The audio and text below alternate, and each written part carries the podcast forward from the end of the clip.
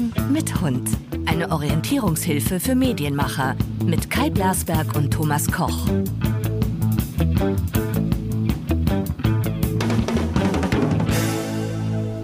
So, heute ist der 2. Juli. Guten Morgen, Thomas Koch. Guten Morgen, Kai Blasberg. Du bist in Angermund. In Angermund. Und ich bin in Süderhöft.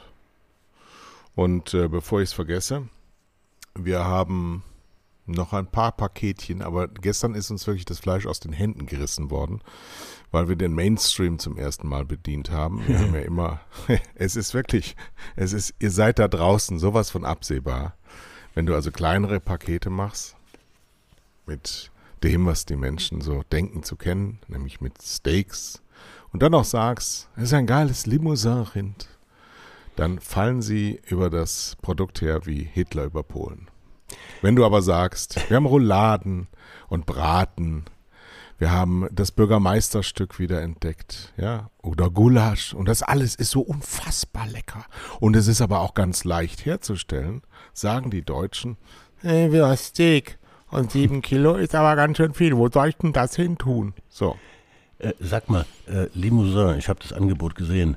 Ähm, Limousin äh, Limousinensteak. Ähm, ja. Mit dem Begriff konnte ich nichts anfangen. Erklärst du das mal? Limousin ist ein, äh, eine Bauform von einem Auto. Ja, das ist aber nicht, weil das ist die Limousine, ähm, die Tochter der Apfelsine.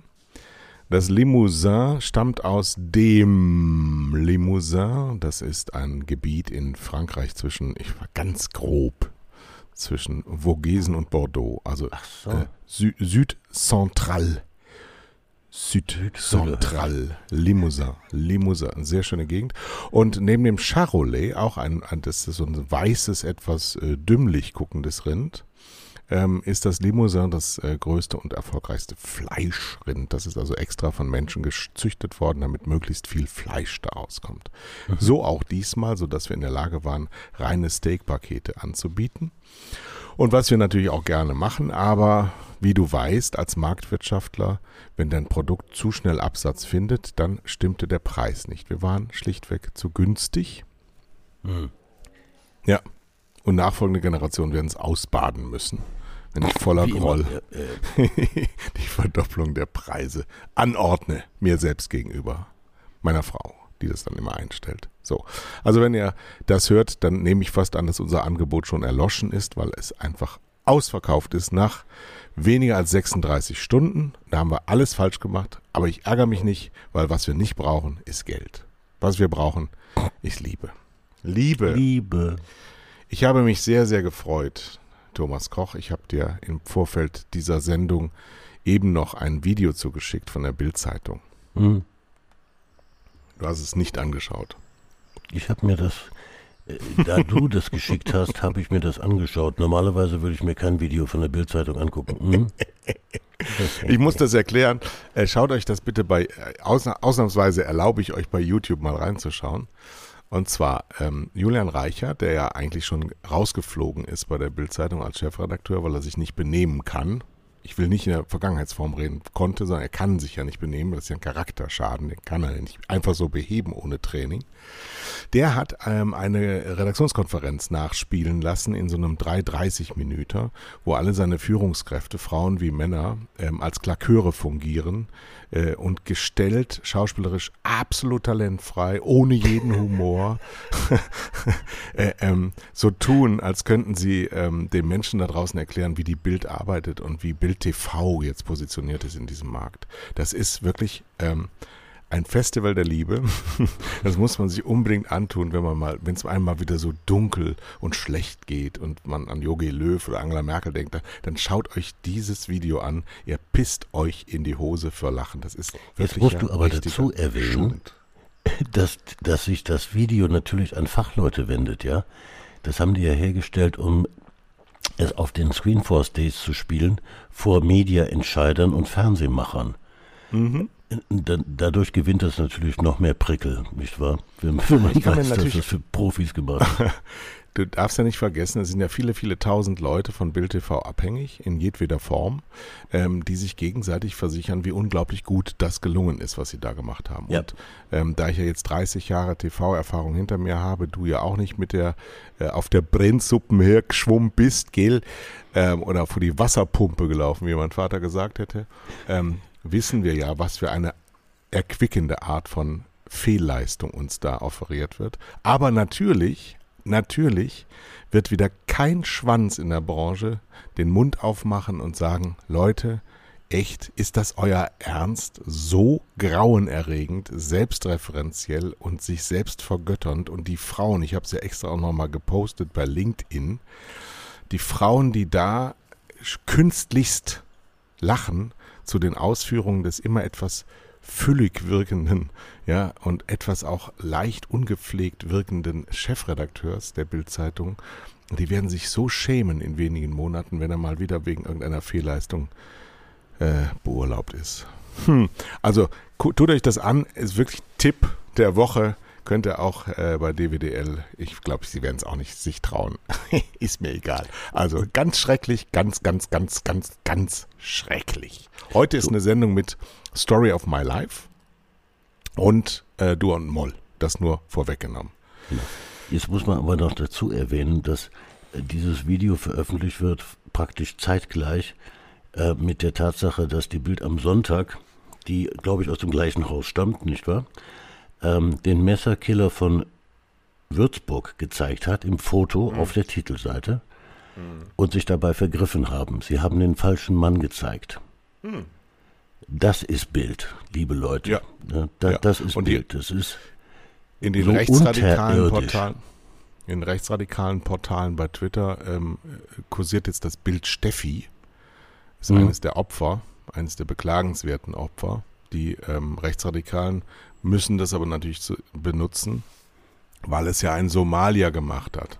Das heißt, ein schwarzer Somalier hat die Hand gehoben gegen ein deutsches weißes Mädchen, das noch das ganze Leben vor sich gehabt haben. Das ist selbstverständlich voller Tragik, aber es ist natürlich an Geschmacklosigkeit und Pietätlosigkeit, dieses Mädchen ungefragt nach ihrem Tod in die Öffentlichkeit zu zerren, das mindestens mal so schlimm wie das, was die Bildzeitung macht. Mhm. Der, Ja.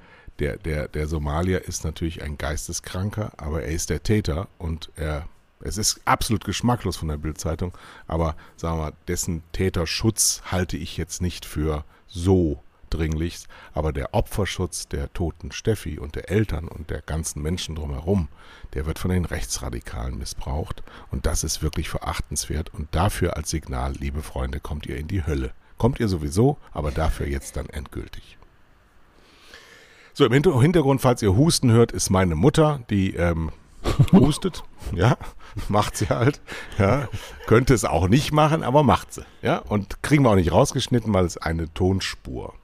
So, ansonsten haben wir Sommerloch. Wir müssen, wir müssen, ich weiß, die vielen weiblichen Hörer unter uns werden jetzt wieder zusammenzucken. Wir müssen über Rücktritte reden. Wie kann man oh, das, oh. wie, wie kann man sich, wie kann man sich ähm, versichern, wann der Weg zu Ende ist? Du bist doch ähm, fast 70 Jahre alt, du hast 50 Jahre Berufserfahrung im nächsten Jahr. Wann wusstest du in deinen verschiedenen Berufsstationen, jetzt ist gut? Ah, das, das waren immer, das waren ja keine Rücktritte in dem Sinne, sondern ähm, innere Kündigungen. Das waren immer ganz bestimmte Augenblicke, die das so klar signalisiert haben, äh, dass ich sehr spontan gehandelt habe, jedes Mal. Also nicht, nicht überlegt, sondern hingeworfen habe. Und ähm, äh, aber dieses Thema Rücktritt, das, was, was du ja, was du ja meinst, ist dieses Erkennen, wann ist jetzt gut. Ja, wann, wann habe ich ja vielleicht nicht unbedingt einen Höhepunkt erreicht, den man wählen sollte für einen Rücktritt, äh, sondern wann werde ich an dieser Stelle nicht mehr gebraucht? Das ist, das ist offensichtlich doch schwer zu erkennen. Ich glaube nicht. Ich glaube nicht. Das wollte ich damit insultieren, ja. Also, ähm, wenn ich jetzt das aktuelle Beispiel nehme, oder nehmen wir mal ein positives zuerst, das von Angela Merkel, mhm. die ähm, hat gesagt, ich möchte selbstbestimmt abtreten.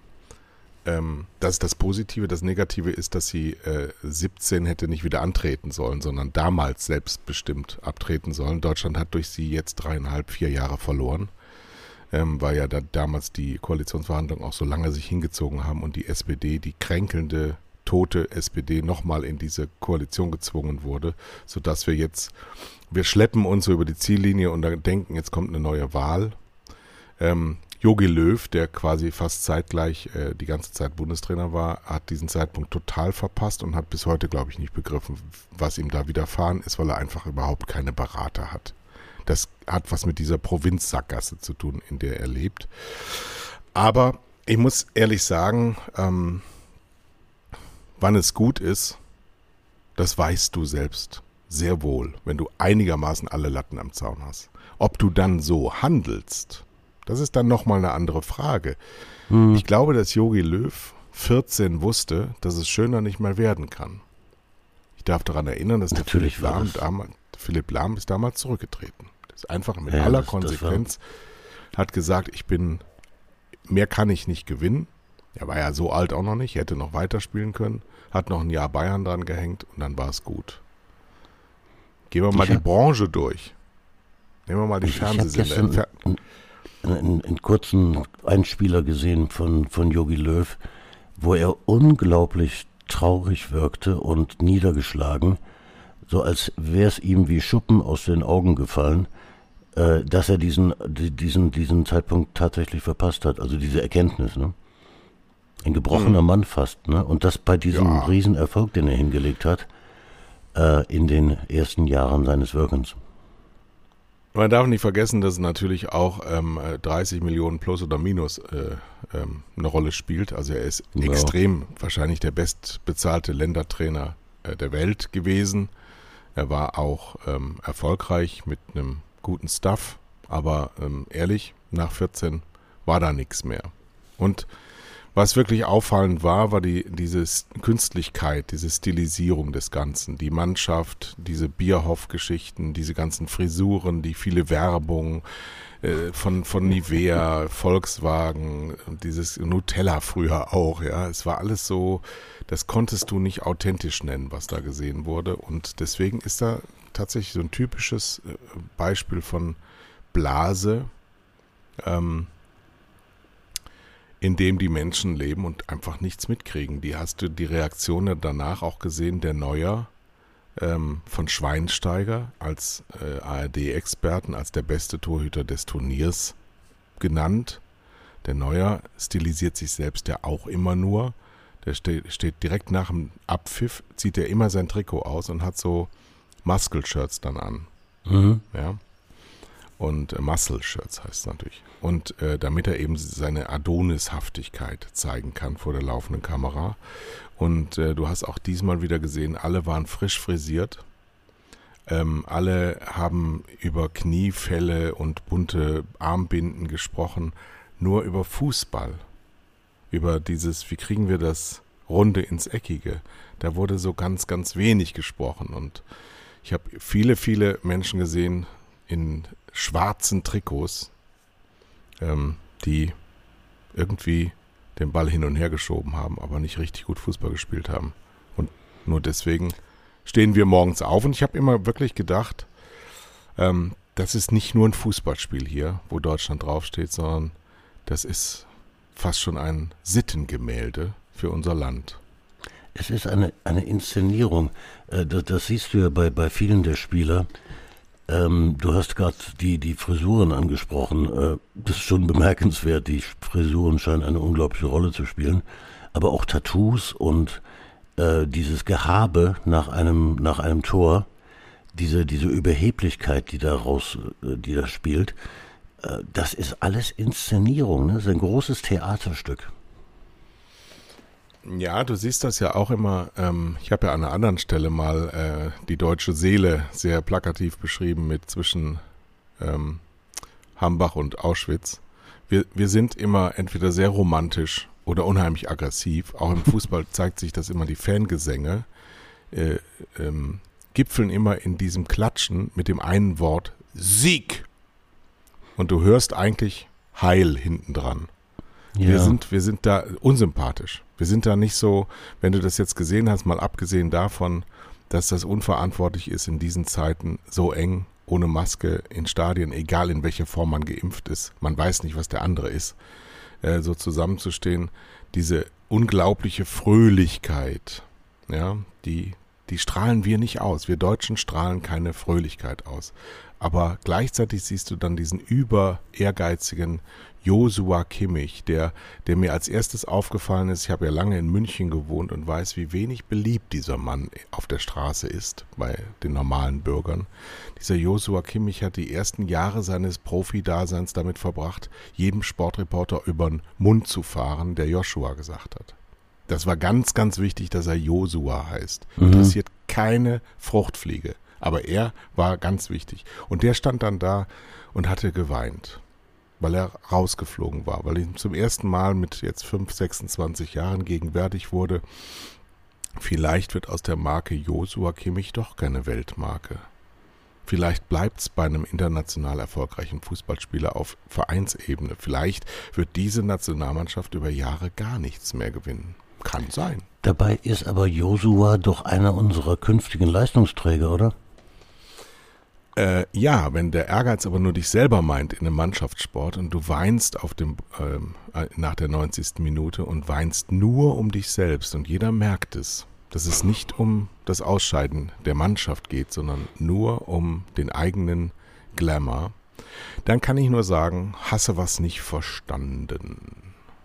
Ja, aber gehen wir mal die Ableitung durch. Wir haben ja jetzt hier in diesem Podcast viele Sendung damit verbracht, die Marke Deutschland äh, zu definieren und auch zu definieren, was ihr fehlt. Das war jetzt ein deutlicher Rückschlag. Ja, so ein bisschen Armutszeugnis, ne? Das, das, und, und, und das Bild, das die Welt von uns hat, ich habe eben Leistungsträger gesagt, ne? wir sind ein Leistungsträger für die Welt. Ähm, dafür steht auch äh, eine Frau Merkel ne? als Führerin des Landes, Leiterin, Chef, CEO, ähm, das hat einen ordentlichen Knacks bekommen. Hm. Die Marke. Sind wir noch reformierungsfähig? Sind wir fähig, uns selbst zu erfinden oder ist das deutsche Gemüt, das möglichst lange wartet, bis es sich verändert, unter Druck ist das mittlerweile so träge geworden, dass wir das gar nicht mehr können. Ach, das, das, können, das können wir immer. Ähm, das, das sogenannte Volk, ja, das besteht hier aus 83 Millionen Menschen, äh, von denen sehr, sehr viele nett und sympathisch und äh, äh, emotional sind und äh, empathisch sind. Ähm, das lässt sich schon wecken. Aber es muss natürlich ein, äh, ein, ein, es gibt, muss einen Träger geben, der das entfacht. Ein Katalysator. Haben wir ein Führungsproblem in Deutschland? Elitenproblem, um sich mal ganz zu versteigen? Ja, das äh, Elite es steht immer für Frankreich, ne? für, für, das Staatsgebilde Frankreich, das besteht aus Eliten. Ja, da gehen sie nicht mal mehr wählen. Zwei Drittel waren nicht bei der Wahl. Bei der Regionalwahl jetzt, hm? Ja. Ähm, ach, manchmal würde man, die, die, Menschen suchen ja nach Führung, ne? Das heißt, äh, eine, eine Elite ist durchaus erwünscht. Wenn, wenn die dann daherkommt in der Person Armin Laschet, dann, dann zweifelt man gewiss. Ne? Weil das ist keine, keine Führungs-. Naja, wenn du, wenn du jetzt mal, geh doch mal die, die ganzen, äh, die Bundesrepublik Deutschland durch die Wirtschaft. Die Wirtschaft war geprägt, die, also das Aushängeschild Nummer eins in Deutschland war immer die Automobilindustrie. Wir bauen die besten Autos. Wir wollten Weltmarktführer sein.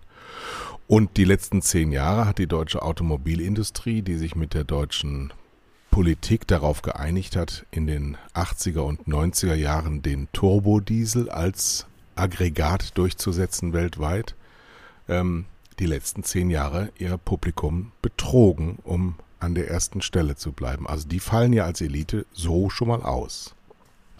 Ja, erst recht die, die, die Führungspersönlichkeiten, ja, die, die konnten ja kaum, kaum mehr in die Öffentlichkeit treten. Genau, aber die Führungspersönlichkeiten, die jetzt repräsentieren diese Unternehmen, sind die, die früher, als es geschah, in der zweiten oder dritten Reihe standen, hm. aber immer auf jeden Fall dabei. Ja, das Bezeichnende ist ja auch dabei auch, ähm, geh mal auf die Straße und frag mal, wie heißt der derzeitige Audi-Chef, der derzeitige Mercedes-Chef, der derzeitige VW-Chef? Die Menschen wissen es einfach nicht. Ja, weil es von den Konzernen genauso gewünscht ist, weil sie mit diesen Zetsches und Winterkorns nicht mehr identifiziert werden wollen, haben sie äh, leidlich begabte Betriebswirte in, die, in den Mittelpunkt gestellt, die ähm, erstens eine Membran haben in ihrem Körper, nämlich alles durchzulassen an äh, Vorgaben der Aufsichtsräte und nicht wirklich selber was gestalten zu wollen. Gehen wir mal weiter woanders hin, in die Kultur. Was ist, was ist stilprägend für die deutsche Kultur? Vielleicht sogar ins Ausland. Wo sind da die Benchmarks? Wo sind wir unschlagbar gut? Film, Fernsehen, Theater, Musik, Literatur, Kunst, Malerei, bildende Künste. Oh, in, in, in der Kunst gab es eine ganze Generation von Künstlern, die Weltruhm erlangt haben. Mhm. Denk an Hast aber jetzt die Vergangenheitsform, ne? Bitte? Vergangenheitsform jetzt benutzt. Ja, ja, ja gab, gab es, ne? Es ist eine, eine ganze Generation gewesen, Richter. Ähm, da fehlt mir im Augenblick das Wissen darüber, wer da die Nachfolger sind. Also da sehe ich uns nicht weit vorne in der Welt, in der Kunst, im Augenblick. Hm. Wir waren es, ne? Eindeutig. Trockel, äh, da, da, fallen einem ja ein Dutzend Namen ein. Künstler mit, mit Weltruhm. Baselitz. Äh, ja. Ähm, gehen wir weiter. Politik. Welt. Muss ja. das jetzt sein? Weltbedeutung. Wir haben gerade in dieser Woche, sind wir leise weinend nach 20 Jahren vom Hindukusch zurückgekehrt, wo wir unsere Freiheit verteidigt haben, laut äh, Struck, dem pfeifenrauchenden, Pfeife seienden SPD-Verteidigungsminister Ende der 90er Jahre. Wir prägen überhaupt keine Prozesse. Wir Nee. Steinmeier ist gerade heute wieder in Israel, sowas, also Yad Vashem, dann sich dahingestellt, wieder ein paar Worte gesagt. Ähm, in Wirklichkeit prägen wir äh, keine Prozesse. Wir fordern nichts ein, wir haben international überhaupt nichts zu sagen. Wir kommen mit Heiko Maas an, in Maßanzügen und äh, reden Texte und die formulieren immer am Ende im europäischen Kontext. So, jetzt europapolitisch tot, fragt man sich, worauf sich da berufen wird. Können wir also auch streichen. Wir kriegen in der Politik aber, so wie wir eben gesagt haben, in der Wirtschaft folgt auf Winterkorn einer seiner Nachfolger, einer seiner, der früher bei BMW gearbeitet hat, aber einer, der mit in dieser Täterschaft drin war. Bei ja. Angela Merkel kriegen wir Armin Laschet hingelegt. Bei Jogi Löw kriegen wir Hansi Flick hingelegt, der seit 2006 sein Vize war und der auch DFB-Sportdirektor war, also ein Mann des falschen Systems was man sich da jetzt an Neuerungen erwartet. Uiuiuiuiuiui. So, was haben wir denn noch für Bereiche in, in der deutschen Öffentlichkeit? Sag mir doch mal was. Ich, ich muss gerade nochmal auf, auf Afghanistan zurückkommen, weil du das gerade erwähnst. Dieser Vorgang ist mir ein absoluter Rätsel, ein absolutes Rätsel. Ähm, die Welt ist angetreten, um die Taliban in Schach zu halten, dafür zu sorgen, dass sie das Welt nicht ins, das Land nicht ins Mittelalter zurückstürzen lassen. Und das ist über 20 Jahre hinweg nicht gelungen. In dem Augenblick, wo wir das Land verlassen, das hat jeder vorher gewusst, ich war ja auch selbst da und habe mit, mit äh, Journalisten gesprochen, in dem Augenblick, wo die Amis und die Deutschen und die Franzosen und wer da alles war, das Land verlassen, stürzt das Regime in sich zusammen. Die Taliban kehren zurück, erhalten ihre Macht zurück und, und ähm, die Frauen verlieren wieder das, äh, ihr, alle ihre Rechte. Ich verstehe nicht, wie die Welt das zulassen konnte über 20 Jahre hinweg. Das ist ein, ein, ein Armutszeugnis für unsere Demokratie. Furchtbar. Ja, tja, wir sind jetzt immer in Mali Und die Frau Kramp-Karrenbauer mit ihrem Zünglein vorne an München äh, sagt, dass wir jetzt unseren Wehretat auf 50 Milliarden erhöhen müssen, damit wir äh, noch mehr Sachen anschaffen, die wir dann nicht bedienen können, weil uns weder das Personal zur Verfügung steht, noch die Kompetenz es zu bedienen. Wird aber alles irgendwie immer so besprochen, als wäre das alles selbstverständlich, weil man das ja so machen müsste. Was da wirklich fehlt, ist ein Das- neuer Entwurf. Das, das, das, das meine ich auch mit Afghanistan, ja. Wo ist der Entwurf? Äh, In, in Mali kenne ich jetzt die, die Verhältnisse nicht so furchtbar genau, aber das ist ja wie in allen afrikanischen Ländern. Äh, Es gibt Stämme, die miteinander ähm, Kämpfe aus, ausfechten. Ähm, da, da, da hilft es nicht, Soldaten reinzuschicken. Da muss Diplomatie her, ja. Da, da müssen sich Ja. Leute an den Tisch setzen, da müssen Lösungen gefunden werden. Ähm, das ist schon so oft geglückt auch in, in, in der Welt. Ähm, Afrika muss Soldaten- überhaupt, ich meine, Afrika überhaupt als Afrika zu bezeichnen, ist schon, schon fast kriminell, aber Ja. der afrikanische Kontinent muss einfach in die Lage versetzt werden, sich selber zu versorgen und dafür muss die Wirtschaft massiv da investieren und sie nicht nur ausbeuten, sondern als Partner sehen und das wird einfach nicht getan. Der freie Welt, Welthandel heißt immer, die Weißen haben freien Handel und alle anderen haben sich zu beugen. Das ist unsere, unsere Vorstellung von freier, freiem Welthandel. Und wenn sich das nicht ändert, dann wird sich an der Gesamtstruktur nicht ändern. Nur Absolut der. Gesamtzustand der Welt, wenn wir nach einem halben Jahr, das jetzt ja schon wieder vorbei ist, mal ein Fazit ziehen wollen, hat sich nicht verbessert. Wir haben einfach nur besseres Wetter. Und ansonsten haben wir in den USA einen 80-jährigen Opa, der das gut macht, aber trotzdem 80 ist. Wir haben Putin so mächtig wie nie. Wir haben überall, wo Privatverbände, wir erleben es ja gerade bei der UEFA, wo korrupte Zuhälter den Ländern bestimmen, wie das läuft. Ja, ich habe gerade heute Morgen gehört, dass, dass aus dem Spiel England-Schottland 2000 Schotten nach Hause gekommen sind mit, mit, der, mit dem Virus Inside, D-Variante. Da waren 20.000 Zuschauer im Stadion. Gegen Deutschland waren 40.000 Zuschauer und jetzt Halbfinale, Finale, Stand heute, 2.7., ähm, 60.000. Ja. Die werden Hunderttausende und damit auch Tausende von Toten haben. Das wird so sein, aber die UEFA ist dann vorbei. Die kann das einfach bestimmen. Diesen Menschen, die das bestimmen wegen Geld, ist das egal. Und dafür gibt es bei uns Politik und die hat uns einfach verlassen. Wie kann es sein, dass ein, ein Reiter der Stadt München, Oberbürgermeister, sein Hausrecht abgibt, auch wenn der FC Bayern das Hausrecht hat, ähm, an die UEFA. Und dass da nicht mehr bestimmt werden kann, was da geschieht. Und warum machen wir das denn mit? Wegen dieser, wegen dieser paar Kröten, die wir, die brauchen wir doch gar nicht. Warum machen wir das mit? Vor, vor allen Dingen, wo kommen die Kröten her? Ja, sie kommen von Gazprom und von Alibaba und, äh, von, von systemzersetzenden äh, Unternehmen. Äh, das ist ein unvorstellbares Versagen, dass, dass, der, dass die Staatengemeinschaft, und damit meine ich jetzt die europäische, ähm, der, der UEFA nicht in den Hintern treten. Ja, einfach, einfach zu unerwünschten Personen erklären. Ja, Ja, ein- ja, einfach, ja. einfach die, die Vereine darin vielleicht auch unterstützen, dass man sagt, wir wollen diese Verbünde gar nicht mehr haben und den Profifußball einfach sich an sich selber ersticken lässt. Ja, das nächste Kulminationspunkt ist ja dann Katar 2022 an Weihnachten. Aber da, da sind wir nicht mehr dabei. Da, da macht wir nicht mehr mit. Nein, das ist dann vorbei. So. Ach, aufbauend ist das wirklich wieder mal. Ähm, was, ich habe ich hab eine Frage. Wir hatten ja mal, wir hatten ja mal eine unheimlich schöne Branche. Die Fernsehbranche und die Werbebranche hat sich ja regelmäßig auf Events getroffen. Ja, und die, die ähm, Freibiergesichter haben sich alle immer getroffen, haben schöne Spesen gemacht und haben sich getroffen und Vorträge gehalten und danach dann beieinander gestanden und Vorträge besprochen, die sie gerade gehalten haben.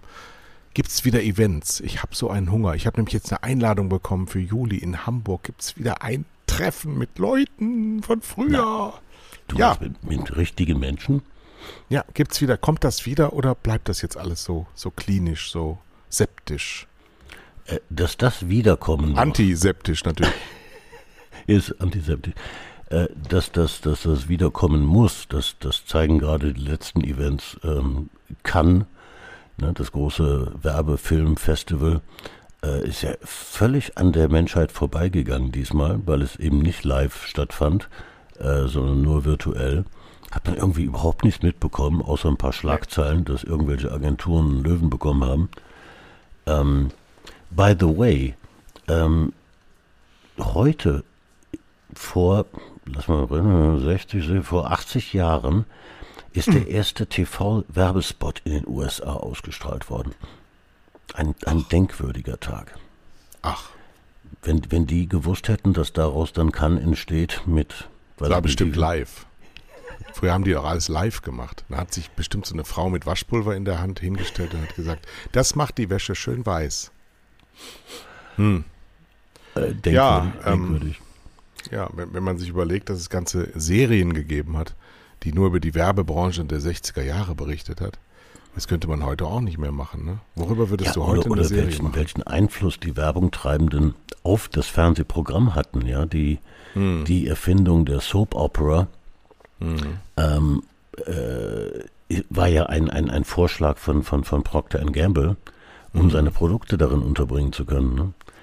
Ähm, Und gestern am glaube 30.06.1981. Weißt du noch, wo du am 30.06.1981 warst? Nee, gerade nicht. Also ich war 16 Jahre alt und ich war auf der Realschule. Ich habe nämlich nur mittlere Reife. Du ja auch, ne? Ich auch, ja, ja. Ja. Also liebe Leute da draußen mit äh, vielleicht sogar äh, Promotionen, ihr habt hier einen Bildungsmangel. bei uns in der Ausbildung, der ist, ist wirklich nicht mehr, ich hatte auch nur eine 2,6, also ganz grauenhaft. Auf jeden Fall war ich, und da kam abends unglaublich promotiert über die Prisma und die RTV und die hört zu, eine Serie namens Dallas zu ah. ins deutsche, deutsche Fernsehen mit spitzen Einschaltquoten von 18 Millionen Zuschauern, immer dienstags um 21.45 Uhr und ich habe tatsächlich die ersten fünfeinhalb Jahre gebinged. Bingen mhm. war nicht wie heute sechs Folgen hintereinander gucken, sondern fünfeinhalb Jahre hintereinander gucken. und zwar immer dienstags 21.45 Uhr mit meinem Freund Geier, Wilfried Flemmer, heute Geschäftsführer in der Verpackungsindustrie ähm, haben wir uns immer getroffen, haben vorher um 19.30 Uhr bei SWF 3 die englische Hitparade gehört, die Top 30, mhm. ja, mit Bernd Moorhoff und Frank Laufenberg ähm, und ähm, haben die dann transkriptiert. Und da wir ja nur mittlere Reife hatten, haben wir bei Stand and Deliver Adam and the Ants halt das so aufgeschrieben, wie wir es verstanden haben, weil ja. wir null wussten, was das ist. Es gibt's, gab's ja, war ja ganz neu, ja. Es war ja gerade in England in den Charts, also hat die Bravo nichts drüber geschrieben und Platten gab's sowieso nicht zu kaufen. Das war wunderbar. Es war eine wunderbar beschissene, langweilige, zähe Zeit und dann kriegst du plötzlich J.R. Ewing offeriert. Da gibt es so eine schöne Geschichte. Story of My Life, das ist nämlich ein schöner Übergang gewesen. Darf ich dir erzählen, die Story of My Life? Ja, unbedingt. Geht nämlich um Dallas.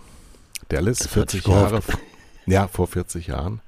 Ähm, war also ein riesiger Erfolg. War ja geplant als äh, fünf Folgenteil, tatsächlich in Amerika nur ähm, weil sie sagten, das ist dann auserzählt. Wir zeigen jetzt mal wirklich das Absurdeste und, und Schrägste, was es überhaupt nur gibt, nachdem sie ja eigentlich die gleiche Produktionsfirma äh, hatte davor für Deutschland, aber für die ganze Welt, die Waltons gemacht. Und die Waltons waren ja, so wie ich heute, so Latzhosenmenschen und ganz lieb im Umgang miteinander. Eine schöne Familiengeschichte. Und da dachte man, Dallas, machen wir einfach mal genau das Gegenteil von ja. den Walton. Intrigen, Narzissmus, Alkoholismus, Kapitalismus, Inzest, alles wurde geboten. Das Schlimmste, was es überhaupt zu. Aber in diesen zehn Jahren, in den 80er Jahren, hat J.R. Ewing, Larry Hackman, mich mehr geprägt als mein Vater.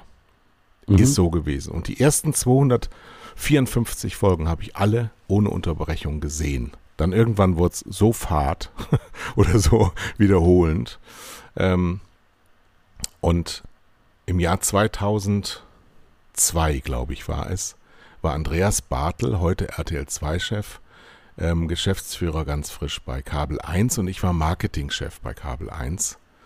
Und ich habe irgendwann mal diese Geschichte erzählt, wie unglaublich addicted ich auf Dallas war und habe ihm wirklich abgerungen, Dallas wieder in die Primetime zu holen, in der Wiederholung in 2002. Und du erinnerst dich, gerade sind die Screenforce Days ja zu Ende gegangen. Früher gab es ja die Telemesse.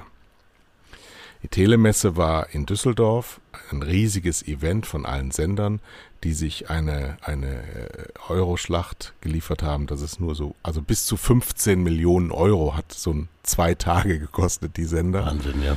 Also wirklich richtige Materialschlacht, als es uns noch richtig, richtig gut ging. Und also hatte ich die Idee, wisst ihr was? Dieser Larry Hackman, der kommt zu uns auf die Bühne. Und da ich jede Faser und jede Nebenrolle auswendig konnte von Dallas, konnte ich auch genau die Besetzung machen. Ich hatte ähm, Kontakt zu Olli Dietrich, dem Comedian damals aus, der war sehr populär damals aus äh, Samstag, der, der Ditsche vom NDR. Und der hat gesagt, das ist eine geile Idee.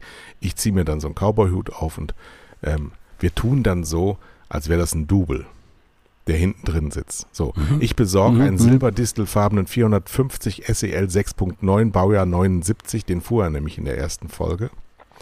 Und Larry Hackman sagte zu. Und Larry Hackman sagte nicht nur zu, dass er kommt, sondern sagte auch, ich brauche kein Honorar. Aber wenn ihr mir einen Gefallen tun könntet, ich habe einen Freund in Budapest, das ist ja bei euch in Europa in der Nähe von Köln. Ja, ja. ja. Ähm, könnt ihr mir äh, ein Auto und einen Fahrer stellen, dann kann ich mit meiner Frau meinen Freund da besuchen. Mhm. So. Und genau von der Qualität war das. 700 Leute, diese umworbenen Leute, die auch die Bildzeitung mit ihrem Video von heute Morgen, ja, ja. was wir eben gesagt haben, umworben wollen. Also Media-Experten, Werbeexperten, Presseleute sehen also diesen 79er 450 SEL 6.9 auf die Bühne gleiten und der neben mir sitzende stupst mich so an und sagt, aber ein geiles Double. So, und dann kennst ja Standing Ovations, da geizen die Deutschen ja ein bisschen mit. Ja. Aber dann, als du plötzlich merktest, wie die Köpfe so zusammengingen und sie sagten, das ist er. Und wie gesagt, man muss sich überlegen, man kann sich diesen Ruhm dieses Mannes heute gar nicht mehr vorstellen. Der war damals der gehassteste und anerkannteste und heimlich bewundertste Mann, weil er es alles genau so gemacht hat, wie wir es gerne gemacht hätten. Ja, nämlich leckt mich am Arsch, ich mache hier, was ich will. Ja, das war genau. Larry Hackman, das war J.R. Ewing, das Böse an sich, aber immer lustig und immer vergnügt und immer angetrunken. Übrigens auch Larry Hackman als Schauspieler war auch Alkoholiker, das war das Einzige, wo sich das schloss. Und dann gab es Standing Ovations in Düsseldorf. Mhm. Die Leute standen auf und minutenlanger Applaus. Das war ihm selber ähm, nicht so gegenwärtig, was für, eine, was für ein Star er in Deutschland war. Mhm, ja. Und wir waren abends essen. Jetzt stell dir das mal vor. Mein absolutes Jugendidol geht mit mir und seiner Frau May essen. Schwedin, seit 50 Jahren verheiratet und Larry Heckman ist Kommunist gewesen. Ja. der, ja, der war Jay in der Rolle der Erzkapitalist, aber der Privatmann war Kommunist. Gut, und er war sehr berühmt. Ganz toller Schauspieler. Sehr, und ein wahnsinnig netter Kerl. Total netter Kerl. Und als er wieder in Amerika war, hat sich herzlich bedankt und hat mir einen Dollarschein mit seinem, mit seinem Kopf drauf als Präsident von Amerika geschickt mit Unterschrift und Grüßen. Das war die Story of my life. Ähm, es war ein wirklich großartiges Erlebnis und ein Geschenk an mich selber und übrigens die erste Folge von Dallas bei Kabel 1 2002 am Montagabend um 21.15 Uhr hatte 13% Marktanteil. bei Gibt, normalerweise fünf. Gibt es im Augenblick einen, einen Sender, der Dallas zeigt? Nee, ich glaube, RTL hat das früher mal, also diese die RTL Crazy oder ich weiß nicht, wie die heißen. Crime. Nee, nicht Crime. Crazy. also würde ich ähm, nicht mehr zeigen, weil es einfach nicht mehr zeitgemäß ist. Es gab ja in der gleichen Zeit äh, Denver Clan, hm. aber das, das war eher was für Mädchen. Das war viel glamouröser. Also die, die, die äh, Ewings von Ewing Oil in Texas, in Dallas, Texas, äh, waren regelrecht arm gegen die im Denver Clan, Denver, Colorado. Aber ähm, dieses Beast, Joan Collins, kam an JR nicht ran. Das war eine andere Qualität. Das, So. das war völlig anders aufgesetzt, ja, ja. Aber der, der Erfolg von, von, von, von Dallas ist wirklich zurückzuführen auf dieses Böse, auf diesen Bösewicht, auf, auf ähm, JR. Und, und ähm, wie wir bei, bei Trump gesehen haben, Bösewichter kommen ganz gut weg. Ne? Die, die Menschen Und- mögen und- sowas. Und, und unter Marken-Gesichtspunkt äh, nochmal, es war hochinteressant, wie die damals schon Product Placement gemacht haben. Und zwar Mercedes hat das alles gesponsert. Mhm. Und JR fuhr eben diesen 450 SEL 6.9, den gab es nur für den amerikanischen Markt. Es war unter äh, Kfz-Freunden, damals brauchte man für PS Hubraum. Du musstest einfach einen höheren Hubraum haben, sonst hast du nicht eine höhere Leistung bekommen. Die Sue Ellen, seine Alkoholikerfrau, die von ihm permanent betrogen, geschlagen, gedemütigt wurde, fuhr eine äh, S-Klasse SEC, also das Coupé. Ja. Und der Bobby fuhr ähm, den SL als Cabrio. Ja, der war zwar mit 1,86 viel zu groß für dieses Auto und der Kopf guckte immer oben halb raus, weil er auch so, eine- so eine Haarhelm hatte. Halt in den 80ern waren alle beschissen frisiert. Aber trotzdem, äh, Mercedes waren also die Ewings und Cliff Barnes war der große Verlierer. Das war der Bruder von Pam, der Frau von Bobby und der Sohn von Digger, dem ehemaligen Geschäftspartner von Jock, dem Vater von Bobby und JR. Und dass Also ich das, das, alles hätte so ich jetzt so nicht wiedergeben können. Absolut, absolut. Das ist so drin in mir. Ja. Ich kann das nachts um drei, kannst du nicht, kann ich genau sagen, wer wer ist. So, und Cliff Barnes, jetzt rate mal, was Cliff Barnes für ein Auto fuhr. Also der große Verlierer der Serie. Ja, Der bestimmt natürlich. BMW. Mitten in Texas fuhren alle deutsche Autos. War hervorragend. Hatte denn der JR auch so, so Hörner auf dem, auf, der, auf dem Kühlergrill? Ja, Ja, ne? Und er hatte vor allen Dingen, äh, was die immer so hatten, einen, äh, den Stetson, den Cowboy-Hut. Ja. Ähm, dann kam der morgens um neun immer rein in, in sein Büro und als erstes ging er zur Bar und hat sich einen äh, Bourbon reingekippt mit den Worten, ich brauche dringend einen Drink. Ja, morgens um neun ist das halt so. Und dann ähm, kam das Kartell zur Sitzung. Die nannten sich also Kartell, was ja auch in Amerika verboten ist. Und die Sitzung dauerte 90 Sekunden. ja, und dann hatte wieder äh, JR alle in die Knie gezwungen. Ähm, er hatte kein, er hatte nur ein ähm, Tastentelefon auf dem Tisch, kein Computer, nichts, gar nichts. Also komplett, wenn du das heute siehst, du fremdelst derart, was da Mhm. alles ni nicht mehr stimmt nach heutigen Gesichtspunkten. Aber es war einfach wunderbar. So, das war Story of My Life und du hast jetzt Moll, dann komme ich noch mit Dur. Ja, fein. Ähm, angesprochen hatte ich schon diese, diese Veranstaltungen, ne? Deutscher Mediapreis Cannes, ähm, dass die völlig untergegangen sind. Ähm, bei, bei Cannes sind die, die, die Vorwürfe wegen Goldideen immer lauter geworden äh, in den letzten Jahren. Höhepunkt in diesem Jahr. Äh, Goldideen, für die Hörer, die, die nicht wissen, was das ist, sind, sind Werbeideen, die nur für Festivals kreiert werden, die also niemals das Licht der Öffentlichkeit erblicken. Ähm, also auch äh, fremd, ein, ein Fremdschämen pur, dass, dass äh, so, solche Ideen prämiert werden. Ähm, also die sind irgendwie, diese Veranstaltungen sind alle irgendwie nicht gut weggekommen. Beim Deutschen Mediapreis hat es einen ganz seltsamen Vorge Vorgang gegeben. Da gibt es ja äh, Preise für die beste Mediastrategie, für die beste Media-Idee und, und, und. Und natürlich den? auch äh, jedes Jahr eine Media-Persönlichkeit.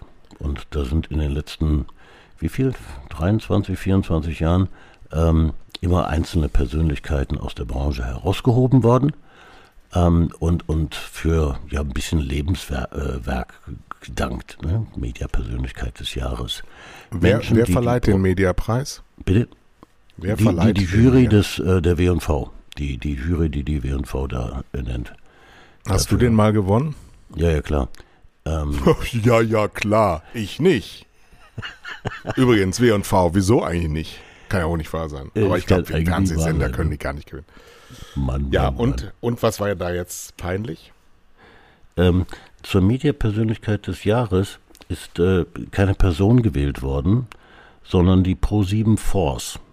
Das heißt also, der Produzent Daniel Rosemann äh, zusammen mit Joko und Klaas äh, für, für, die, ähm, für die Fernsehsendung, die sie da gemacht haben, diese Pro7 Force. Ähm, weil man hier mal Haltung gezeigt hat. Ne? Da ging es ja um das Aufzeigen von Gewalt gegen Frauen und, und solche mhm. Geschichten. Die, die, die meisten werden sich dann erinnern, das ging ziemlich durch die Presse. Ähm, die, die Begründung der Jury wäre auch gut. Äh, mit euch begeistert lineares Live-Entertainment sogar die Generation TikTok. so, mhm. und das ist die Mediapersönlichkeit.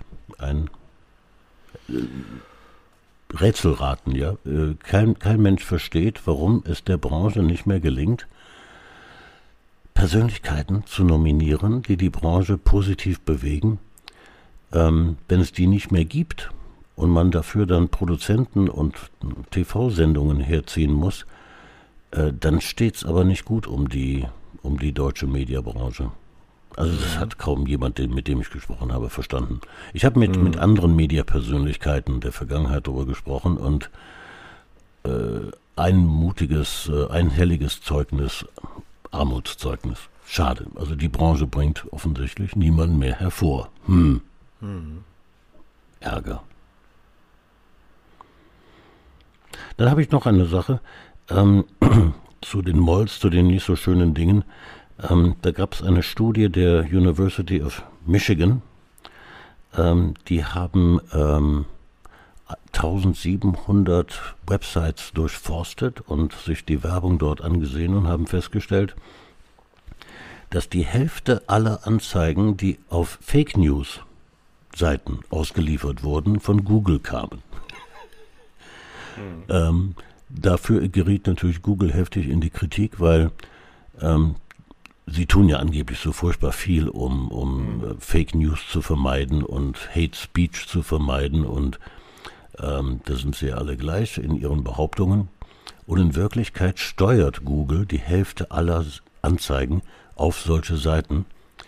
Ähm, das ist das Moll des Monats in meinen Augen, äh, ja. dass, dass die Branche so etwas zulässt. Dazu ja. haben wir aber in der nächsten Woche einen sehr, sehr kompetenten Gast, nicht wahr? Wüsste ich jetzt nicht. Wird sich ja noch herausstellen. Ist das, ist das der nächste Woche? In 14 Tagen ist das. Ja, ja nicht nächste 14 Woche. Tagen, ja. ja. Michael Maurantonio.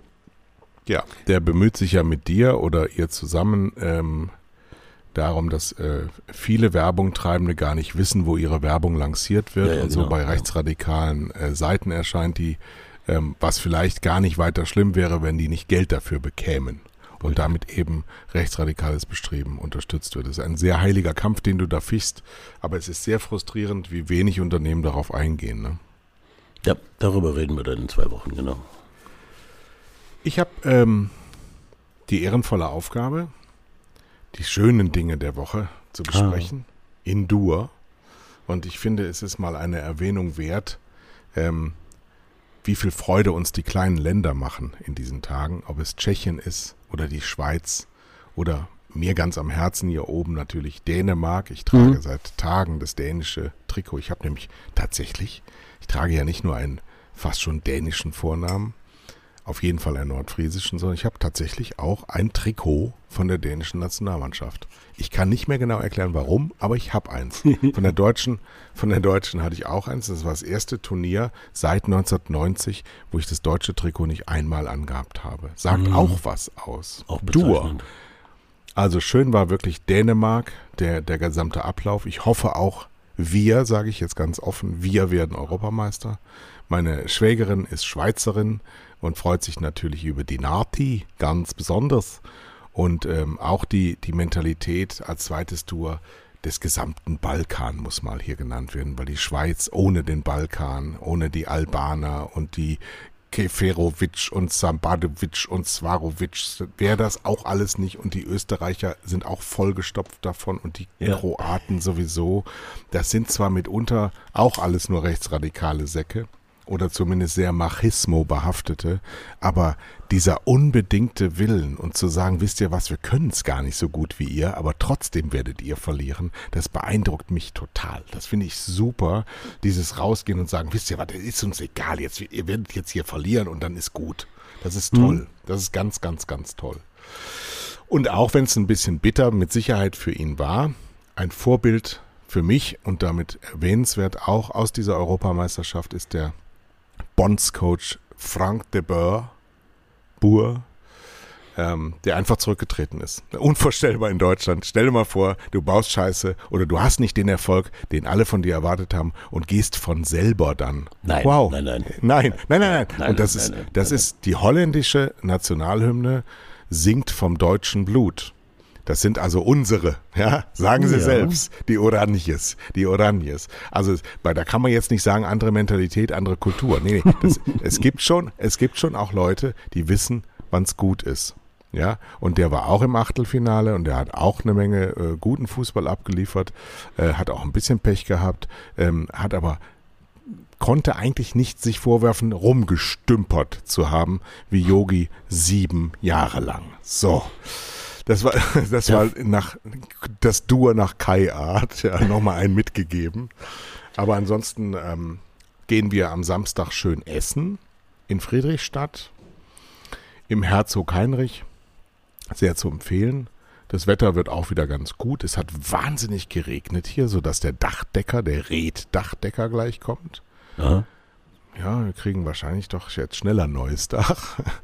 Ja, die Klimakatastrophe, das haben wir diese Woche ja wohl auch gesehen, hat uns, ja, es ist nicht etwas, was kommt, liebe Leute, sondern es ist etwas, was da ist.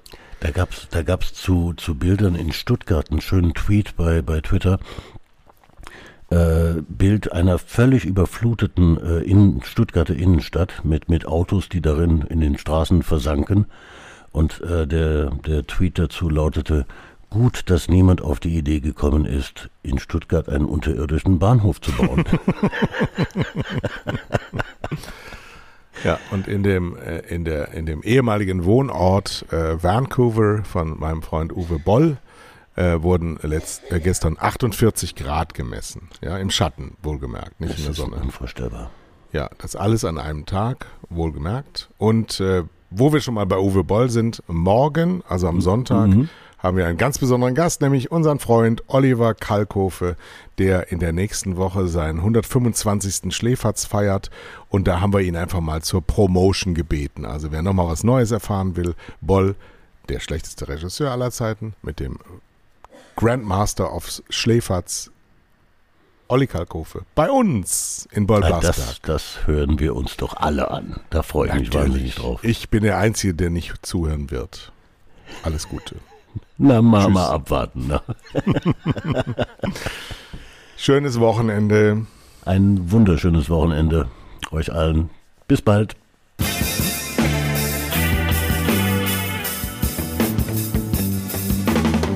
Das waren zwei Herren mit Hund. Kai Blasberg und Thomas Koch.